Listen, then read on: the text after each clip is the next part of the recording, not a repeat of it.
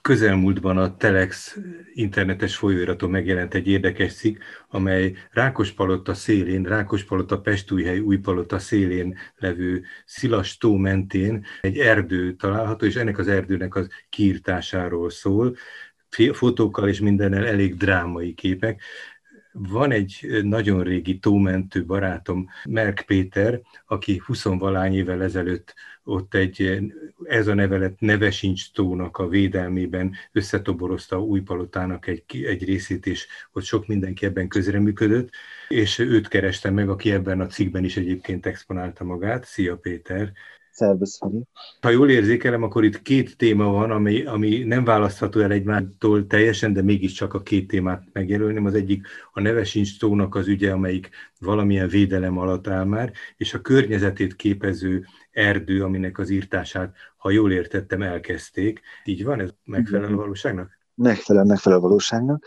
Tehát ez egy gyönyörű vizes élőhely, ez a Nevesincs-tó, ez egy három és fél hektáros gyönyörű láp, tele mocsári halakkal, többek között réti csíkkal, széles kárásszal, és hát a vidrától a jégmadárig minden megtalálható itt. Uh-huh. És ehhez kapcsolódik ez az erdő, ez a huszonkét hektár, tulajdonképpen ez egy vízgyűjtő területe a tónak, és a hozzá kapcsolódó vízimalomnak, mert itt található Budapest egyetlen vízimalma is, a Liva vízimalom. Na tehát, hogy ez a kettéválasztás, hogy van, van egy természet által keletkezett Aha. tó, ami, ami a Nevesincs-tó, és mellette a kis erdő, ami ennek az vízgyűjtője. Aha. Valójában mi kettéválasztottuk, vagy én most kettéválasztottam ezt, de, csak, de igazából ezek, mint ahogy a természetben minden, nehezen szakítható szét.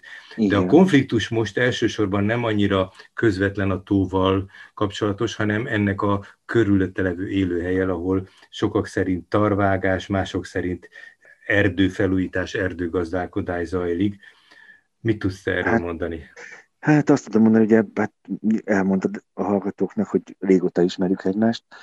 Hát a nyolcvanhattól kezdődik igazából a történet, amikor még az újpalotai baráti körével ott együtt ültettük a fákat a tó mellett, a tölgyeket és az égereket, aztán később a, ugye, még a Pilisi Park erdő ültetett tizennyolc hektár gyönyörű hazai nyarat, és most ezt a hazai nyarat vágják, meg érintették sajnos ezt a kis égerest is, a tó környékét, a tó környezetében a közvetlen tó mellett is vágtak, pedig a vágási tervben az nem szerepelt. Úgyhogy nem tartják be a jogszabályokat, egyértelmű, és nem is nevezném szakmunkának, hiszen ha egy szállalásra tértek volna rá, hogy egy-egy nagyobb fát vágnak, akkor még úgy nem sérül annyira a környezet, de itt tarvágásról volt szó egyértelműen, és különösen nem értettem, hogy miért vasárnap dolgoznak a gépek, meg különösen, hogy este reflektorfénynél, tehát még azt a nyugalmi időt sem hagyták meg szegény állatoknak, hogy az éjszakai pihenőjüket eltöltsék.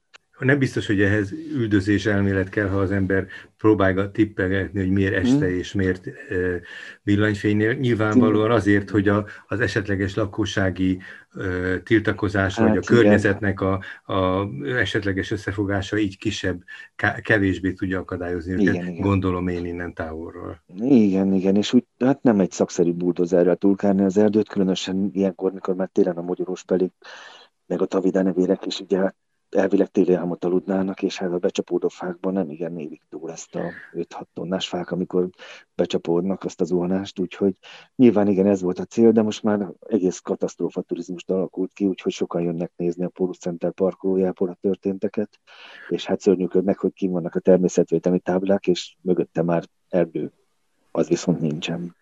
Azt írja a Telexben ez a tényfeltárónak mondható cikk, hogy valójában volt egy kísérlet, az önkormányzatra nyomás hárul, és hogy megpróbálja valamilyen módon ezt lassítani, leállítani, vagy esetleg az is fölmerül talán, hogy kisajátítani, ám de túl lassúnak vélte, azt hiszem, a tulajdonos, vagy az egyik fő tulajdonos, és neki kezdtek igen, a munkának. Ez, ez megfelel a valóságnak, amit te ismersz, annak a felének is? Hát igen, volt egy fórum, most azt nem lehet kideríteni, mert végül kiküldtek minket, ez a, a tulajdonosok és az önkormányzat között, de nem volt egyértelmű, hogy ez most lakossági fórum, vagy fórum, minden esetre minket kiküldtek, hogy ne halljuk, hogy mekkora pénzösszegekről van szó. A mi az a, az a, az a külső érdeklődők? Azt, igen, az október elsején volt, igen, annyi kiszivárgott erről az egyeztetésekről, hogy itt egy összeg elhangzott, és állítólag ezt az erdőtulajdonos keveselte, vagy nem kapta meg, és ezért folytatta a vágást, tehát hogy nem született megegyezés az önkormányzat és az úgynevezett erdőgazdálkodók között.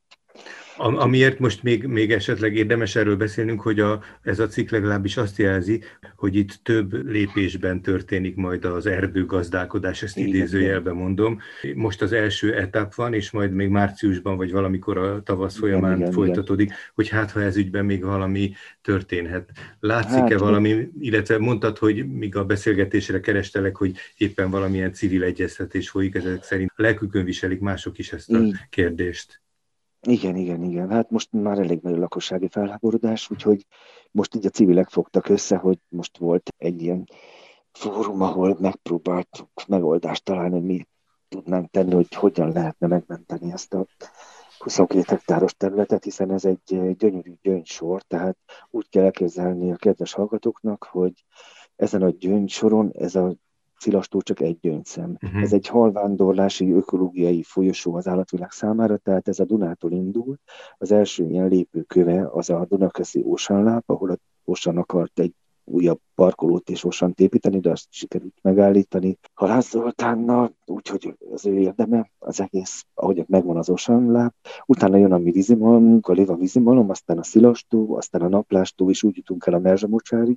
Tehát ez egy ökológiai folyosó, amit nem szabad megbontani, tehát nem szabad kivenni belőle ezt a huszonkét hektárt, mert ez a táplálkozó helye átlagban öt kilométerenként követik egymást ezek az élőhelyek, és a vándorlások során az állatok itt állnak meg pihenni és táplálkozni. Ezt egy szürke gémmel többször monitoroztuk, aki a Dunán éjszakázik, jön reggel az Ósánlábhoz Dunakeszire reggelizni, a Liva vízimalomhoz Uzson, vagy tíz óraézni, aztán az ebéd a Szilas-tónál van, délután mindenki láthatja őt a Naplás-tónál, és a Merzsénél vacsorázik, és ugyanezt az útvonalat megteszi. De ugyanezt járják végig a vidrák is, tehát, és a halak is, hogyha hagyják őket, ha nem zárja le. Nagyon szépen, szépen megszemélyesítetted, de mondjuk tényleg nagyon, nem csak költőinek, hanem nagyon logikusnak is tűnik.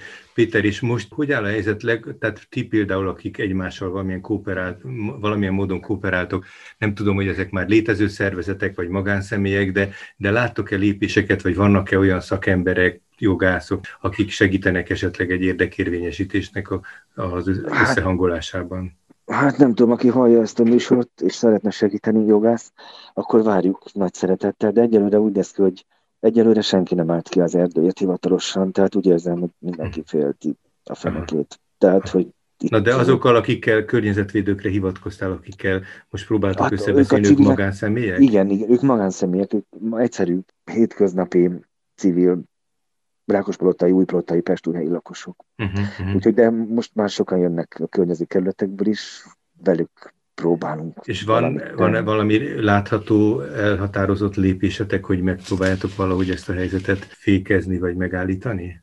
Hát megpróbálunk ugye nyomást gyakorolni az önkormányzatra, hogy most uh-huh. már lépjen, mert minden lehetőség az ő kezében van. És van, es- van esélye ennek, úgy látod? Egyelőre semmilyen esélyt nem látok, mert ha akarta volna, már megmentette volna a területet. Uh-huh. Úgyhogy egyelőre nem látok esélyt. Hát nem tudom, hogy most hogy tudnánk előrébb lépni, mivel nagyon nehéz. Talán egy mindenkori új vezetéssel talán majd meg tudjuk menteni. Hát minden esetre most, amit nekünk az erdőgazdálkodó ígér, hogy majd gyökéről sajrasztatják, és ebben a telex pont hu-s cikkben is, és már jövőre embernagyságú fák lesznek, hát ez, ez nem fa, meg nem erdő, azok nem fák lesznek, amit gyökérsajrasztatásról valamíg majd ki fog kelni, hanem itt sajnos újra kell telepíteni az erdőt, és hát eltelik harminc-negyven év is, mire itt újra olyan élővilág lesz. Annak, aki ezt az erdő kitermelést idézőjelben mondom, megint végzi, annak van kötelezettsége nyilván arra, hogy telepítsen helyette újat, hiszen ő nyilatkozik róla, hogy valójában ez egy védelme az erdőnek, hogy ne dőljenek ki maguktól. Hát igen, csak ezek olyan egészséges fák voltak, ezek még negyven évig nem törtek volna ki. Tehát, hmm. És nektek van valamilyen kell, kommunikációtok, kapcsolatotok a, a tulajdonosokkal, hogy esetleg valami jobb belátásra bírhatóak, vagy van-e ez ügyben valami remény vagy esély? Hát ez a fórum lett volna, ahonnan kizavartak uh-huh. minket. Hát nyilván ott egy gazdasági Sot, megegyezés volt azért. Hát igen, igen, igen. Hát a tulajdonosokkal nagyon nehéz. Uh-huh. De nem tudunk, hát nyilván ők pénzt akarnak. Akkor most hát valójában a kivárás? A kivárás az egyetlen... Egyelőre csak várni tudunk, és kullogunk az események után, uh-huh. úgyhogy nem, majd remélem csinálunk még egy interjút, ahol jobb hírekről is be tudunk számolni. Visszatérnénk erre szívesen. Tényleg Akkor nagyjából ennyi most. A, a, a kedves ismerősöm, aki föl, fölhívta a figyelmet erre a jelenségre, azt írta, hogy az embert a Covid, a fákat az ember pusztítja. Elég drámai mondat, de a mostani beszélgetés félek, hogy nem nagyon cáfolta meg ezt a szomorú vagy borulátó kilátást. Ha bármi változás van, Péter, akkor kérünk, hogy jelez, és akkor szívesen Jó, tudósítunk itt akkor... a Civil Rádióban. Köszönöm szépen, akkor, és akkor élnek a halak, meg a fák, úgyhogy akkor várom a következő riportot, hogy már valami jó híreket is tudjak mondani.